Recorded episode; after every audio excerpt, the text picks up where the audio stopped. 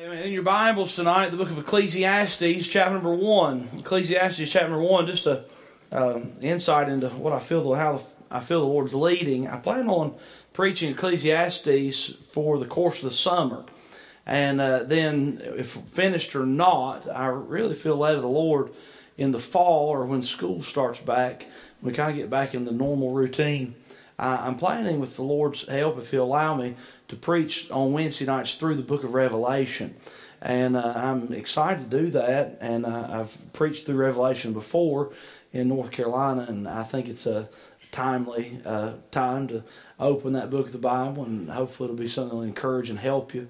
And uh, I'm looking forward to that. But for the summer, with the Lord's, as long as the Lord leads, we're going to be preaching in the book of Ecclesiastes. When you open your Bible, to the book of Ecclesiastes, uh, the Bible says in verse one, the words of the preacher, the son of David, king in Jerusalem. And verse one uh, really narrows down almost to the exact only person that could possibly be as the writer of the book of Ecclesiastes, and we have to believe it's Solomon. It does not say Solomon. There are actually a few folks out there that want to argue another point, and it doesn't matter uh, ultimately. We know that it was the king of Israel, the son of David, and in this context, he calls himself the preacher.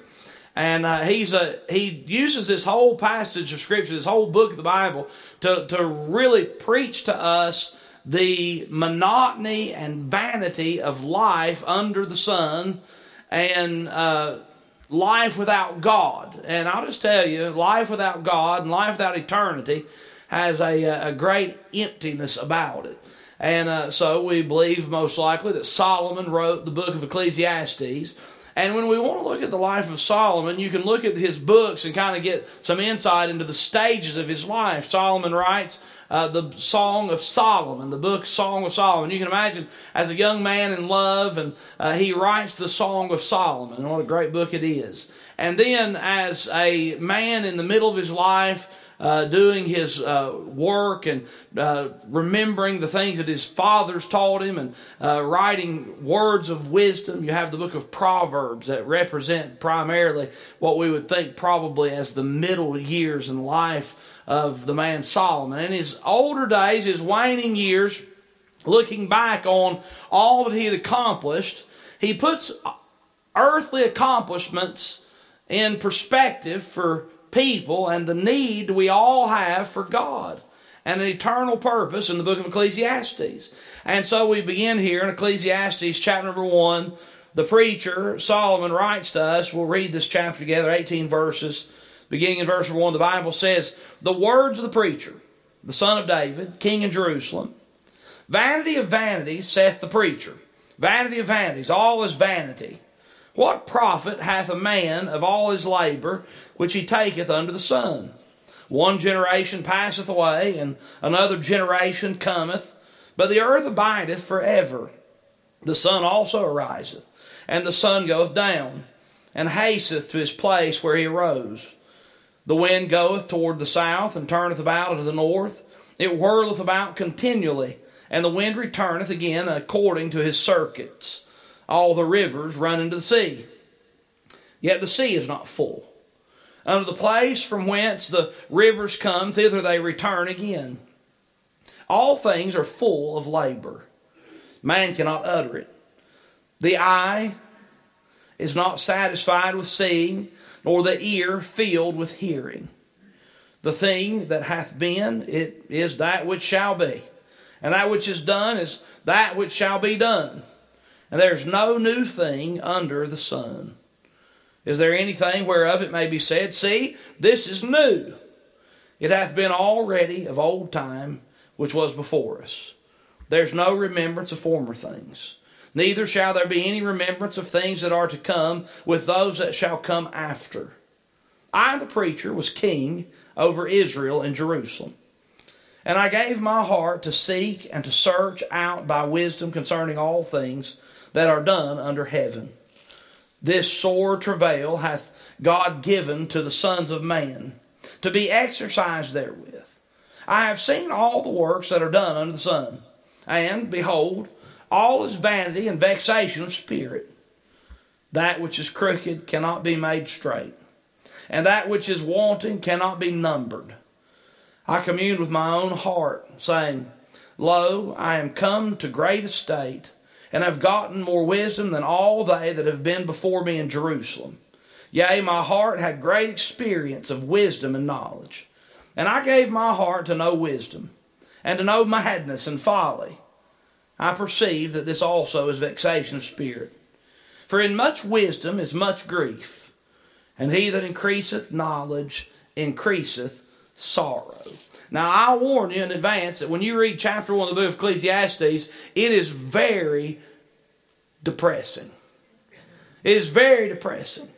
And, and I must confess that when we're really honest about life, there is a certain depressing nature about just living life.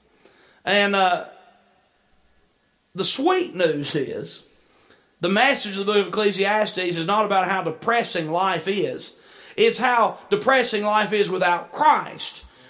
But I can tell you the answer when we find it in the gospel in a life that's lived not just for life, but for life and eternity is a life that's sweet and full of joy and peace. And wow, it's great. I don't know about you, but as I study the book of Ecclesiastes and I think about how dull and how the, the doldrums of this first chapter of Scripture, I praise God that my life is not that shallow and empty.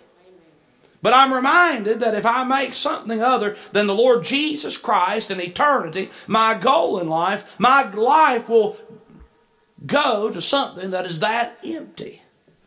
We come to our text and we look at it. Tonight's message titled this The Vanity of Life Under the Sun. The vanity of life under the sun. Verse number two, the Bible says, Vanity of vanity, saith the preacher, vanity of vanities, all is vanity. I think he's trying to get his point across, don't you? Well, what do you think the preacher in verse number two is trying to tell us? Vanity, vanity, all is vanity. The word vanity is empty. The word vanity is vain. The, the word vanity is futile, uh, of, of no ultimate purpose. And so the Bible says, Vanity of vanity, saith the preacher, all is vanity. Verse number three, what profit hath a man of all his labor which he taketh under the sun? You see the next verse, what profit hath a man of all his labor which he taketh unto sun? What do you get at the very end? Hmm. Do you know what? The most certain certainty of a man's life from the time he's born is the fact that he is going to die. Isn't that encouraging? I just want to be a blessing to y'all. You're going to die. If the Lord tarries his coming. The scripture says, What profit hath a man uh, of all his labor which he taketh unto the sun. There was a man that described life in a very depressing way, but you can make sense of it. What's life all about? A man is born and raised and learned profession so that he could earn a living and raise a family. And someone said, What is life all about? He said, I'll tell you what life's all about. He says, I go to work to get the money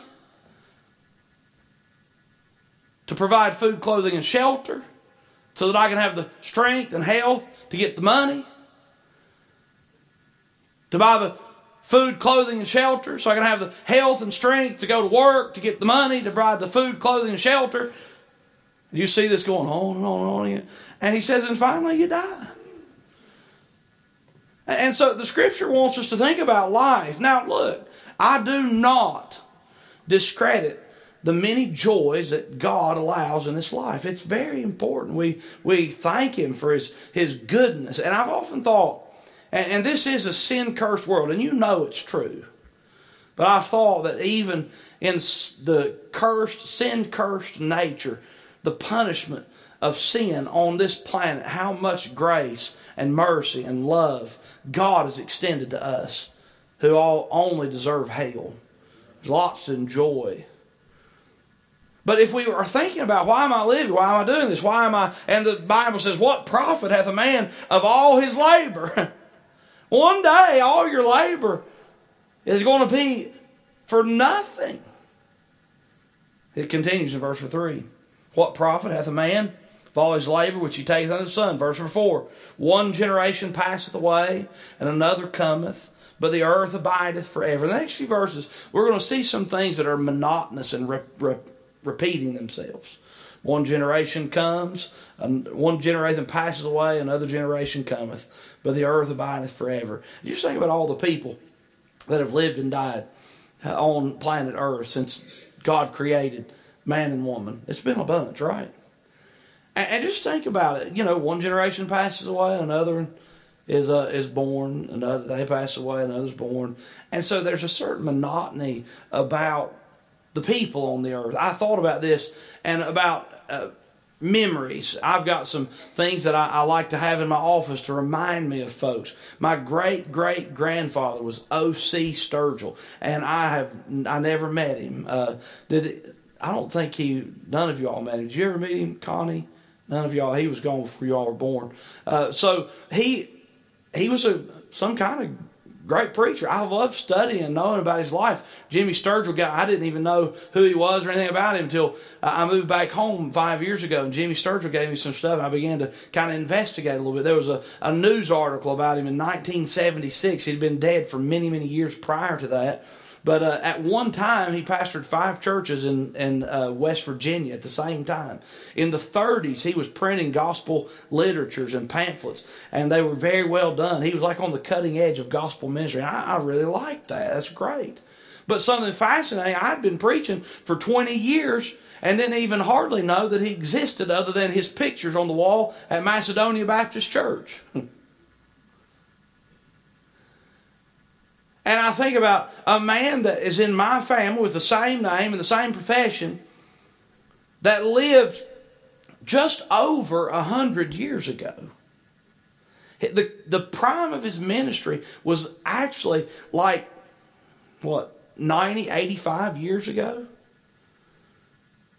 The prime of his ministry when I was born was like 50 years prior. That's not very long. But I'll just tell you, I didn't know anything about the man.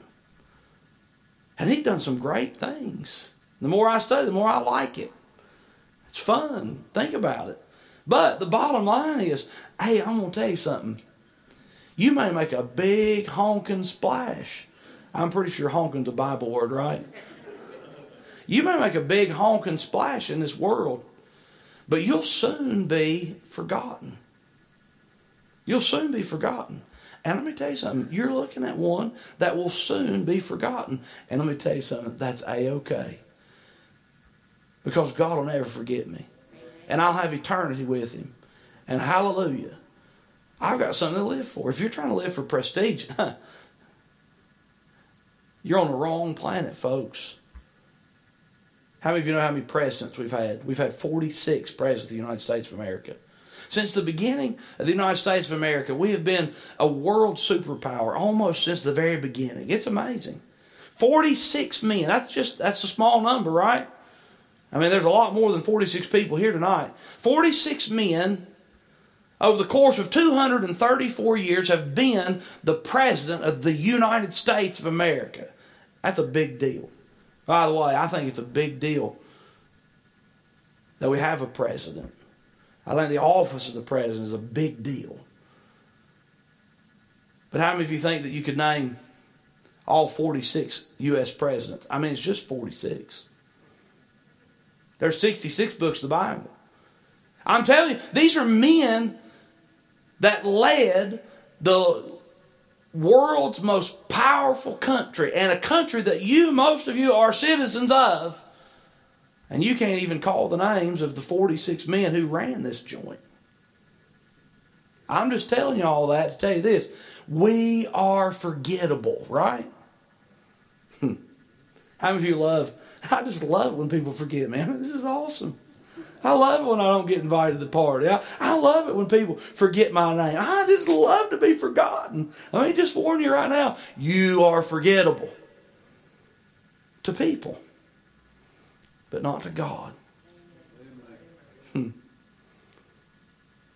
And Solomon, he's one of the rare exceptions to this truth because we're still talking about him thousands of years later, but he is a very, very rare exception. Millions and millions of people have lived and died. Forgettable. including the President of the United States of America. So the Bible tells us look, life and the life you're living. Look, if you're making your life the most important thing about you, you may be making the most important thing something that's not the most important thing. You see, there's vanity in life under the sun, under the sun on this planet, on this earth.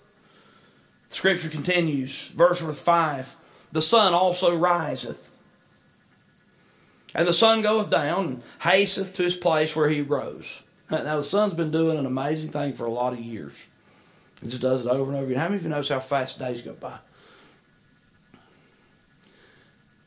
And every day that goes by is a day that lasts that you have before you die. Congratulations. Verse number six. He's trying to encourage everybody. This is one of them encouraging preachers. Verse number six. The Bible says, The wind goeth toward the south and turneth about to the north, and it whirleth about continually, and the wind returneth again according to his circuits. He says the sun got, goes up and the sun goes down, the wind blows left, the wind blows right. It just happens. Verse number seven. I think this is kind of fun. All the rivers run into the sea,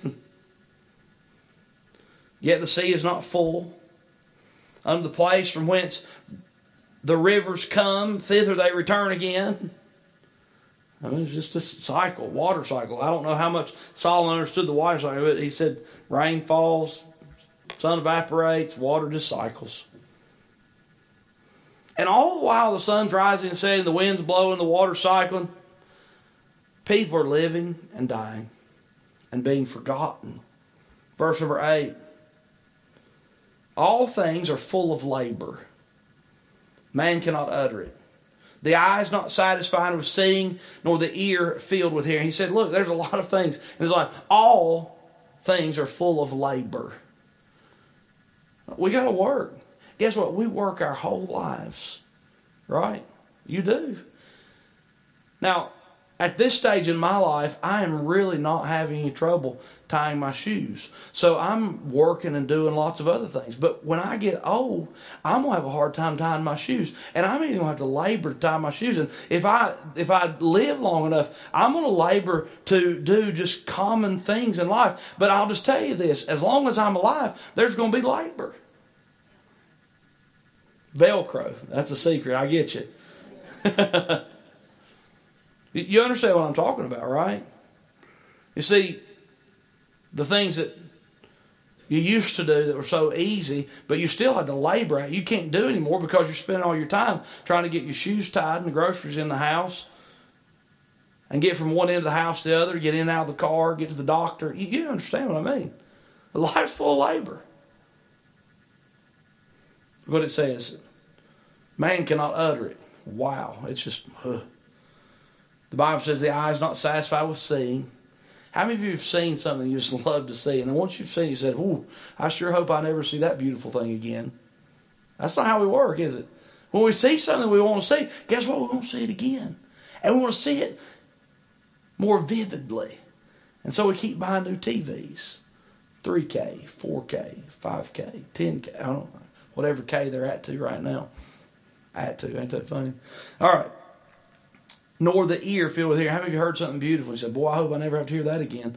I heard it all I want. Uh, we have this nature that in our lives, the, the even the things that satisfy temporarily, they're not completely satisfied because we want more. You understand that, right? So the Bible is just letting us know that life under the sun, it it has some some real sweet things, but ultimately it's vanity. Ultimately, it does not complete us. It does not satisfy us. It does not have, and they lived ha- happily ever after because they do not live happily ever after. You understand? Unless the gospel message of eternal life through faith in Christ is at the forefront of your thinking and your philosophy of life, living is empty. But when Jesus is first, guess what? Living is sweet. Living is sweet. And I'll just tell you, Solomon spends a lot of time talking about different things as we work our way through this book of the Bible. That a lot of us put so much stake in, and sometimes and often even forget the eternal nature of how God created us and our absolute need for God, for God's Word, for eternal life, for hope for eternity. Look, don't forget why you're here. You know why so many people are depressed? You know why so many people are beat down? It's because life is not going our way. Let me tell you, ultimately, life is not going to go your way. Okay? It's just not. Life's not going to go ultimately your way. You may have some victories along the way, but uh, eventually, life is going to stop going your way. And we've got to know that we don't put all of our stock in life, but we put our confidence and our faith in eternity and the person of Jesus Christ and the work of God, the eternal work of God on earth, in order that we might enjoy earth and living and life and also know the great benefits of eternity. We're to live our lives with eternity's values in view. There's a final section of chapter number one the vanity of knowledge. So Solomon now begins to talk to us about things he'd sought after. So Solomon's, he's, look, he's the king, he's very wise. And he's scratching his head thinking, now what can I pursue on this earth under the sun that will satisfy me? And you know what Solomon said? You can just see his eyes brighten. I love to know things. I love knowledge and understanding and wisdom. And he said, you know what? Let me tell you something. I decided that since I was the king, that I would pursue knowledge and wisdom and understanding. Surely, in knowing, I can have peace. Look what the Bible says in verse 12. I, the preacher, was king over Israel and Jerusalem. He'll testify in just a moment that he was an empty king. Verse 13, he says, I gave my heart to seek and search out by wisdom concerning all things that are done under heaven. This sore travail hath God given to the sons of man to be exercised therewith. He says, He says, I decided I'm going to start finding out and learning all that I can possibly learn. He says, This sore travail hath God given to the sons of man to be exercised therewith. He says, God's given this to afflict man. He says, You know what I found out? The more I learned, the more I learned I didn't know. The more I learned, the more I was responsible for. How many of you ever had ever thought about this? And sometimes I say, the people say, "What do you know?" I say, "I don't know anything because I know the more I know, the more I'm responsible for." And Solomon said, Boy, the more I know, the more I'm thinking, wow, what a mess. Verse 14 I have seen all the works that are done under the sun, and behold, all is vanity and vexation of spirit. He says, he says, I've learned the processes of planting and sowing and reaping and farming and building and architecture. He says, all the knowledge that there is available to anybody on this planet under this under the sun at his at this moment. He says, I've I've seen it all. He says, and the more I know about it, the more I know it's vanity and vexation of spirit. And a lot of the things I've learned, man, it grieves my soul. How many of you ever, ever began to learn something? You thought, boy, if I could ever learn this, it's going to be exciting to know about this. But the more you learn and the more insight you get into the insides of something, the more you realize, oh man, I wish I didn't know that. Well, that's what Solomon said. He said, he says, I'm learning, I'm learning a lot, but I'm learning that everything under the sun is vanity and vexation of spirit. He says, My soul's vexed. He says, I'm trying to learn. He says in verse 15, that which is crooked cannot be made straight. That which is wanting cannot be numbered. He's not saying that there's no hope for things that, that if it's once crooked, it'll never be uncrooked. But he's he's saying there, he's he's saying there's things that are that are and the like the thought processes of men and mankind and sin nature. He says there's things that are crooked that, that I just can't wrap my brain. I can't imagine why folks are so wicked. Have you ever had that thought? I can't imagine why folks are so wicked. He says, I'm learning, I'm learning about wicked devices and wickedness. And Solomon, man, he set out to learn everything. And he exposed himself to some of the most awful wickedness there was. He says, he says, there's crooked things out there that won't be made straight. He says there's things that are in verse 15 that uh, which is wanting that cannot be numbered. He says there's things that you just can't count. you can't figure. Verse 16, I communed with my own heart, saying, Lo, I am come to great estate. He says, I've got everything. I've gotten more wisdom than all they that have been before me in Jerusalem. Yea, my heart had great experience of wisdom and knowledge. I gave my heart to know wisdom and to know madness and folly. Not only smart stuff, he says, he said, I decided I'd learn all the bad stuff too.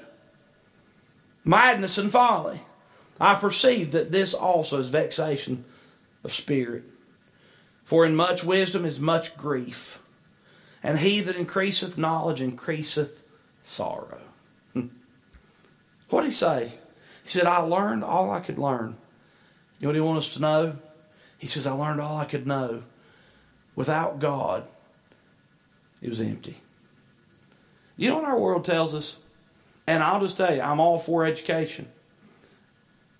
But our world tells us that if we'll just educate, educate, educate, educate, educate, educate, then you can educate your way out of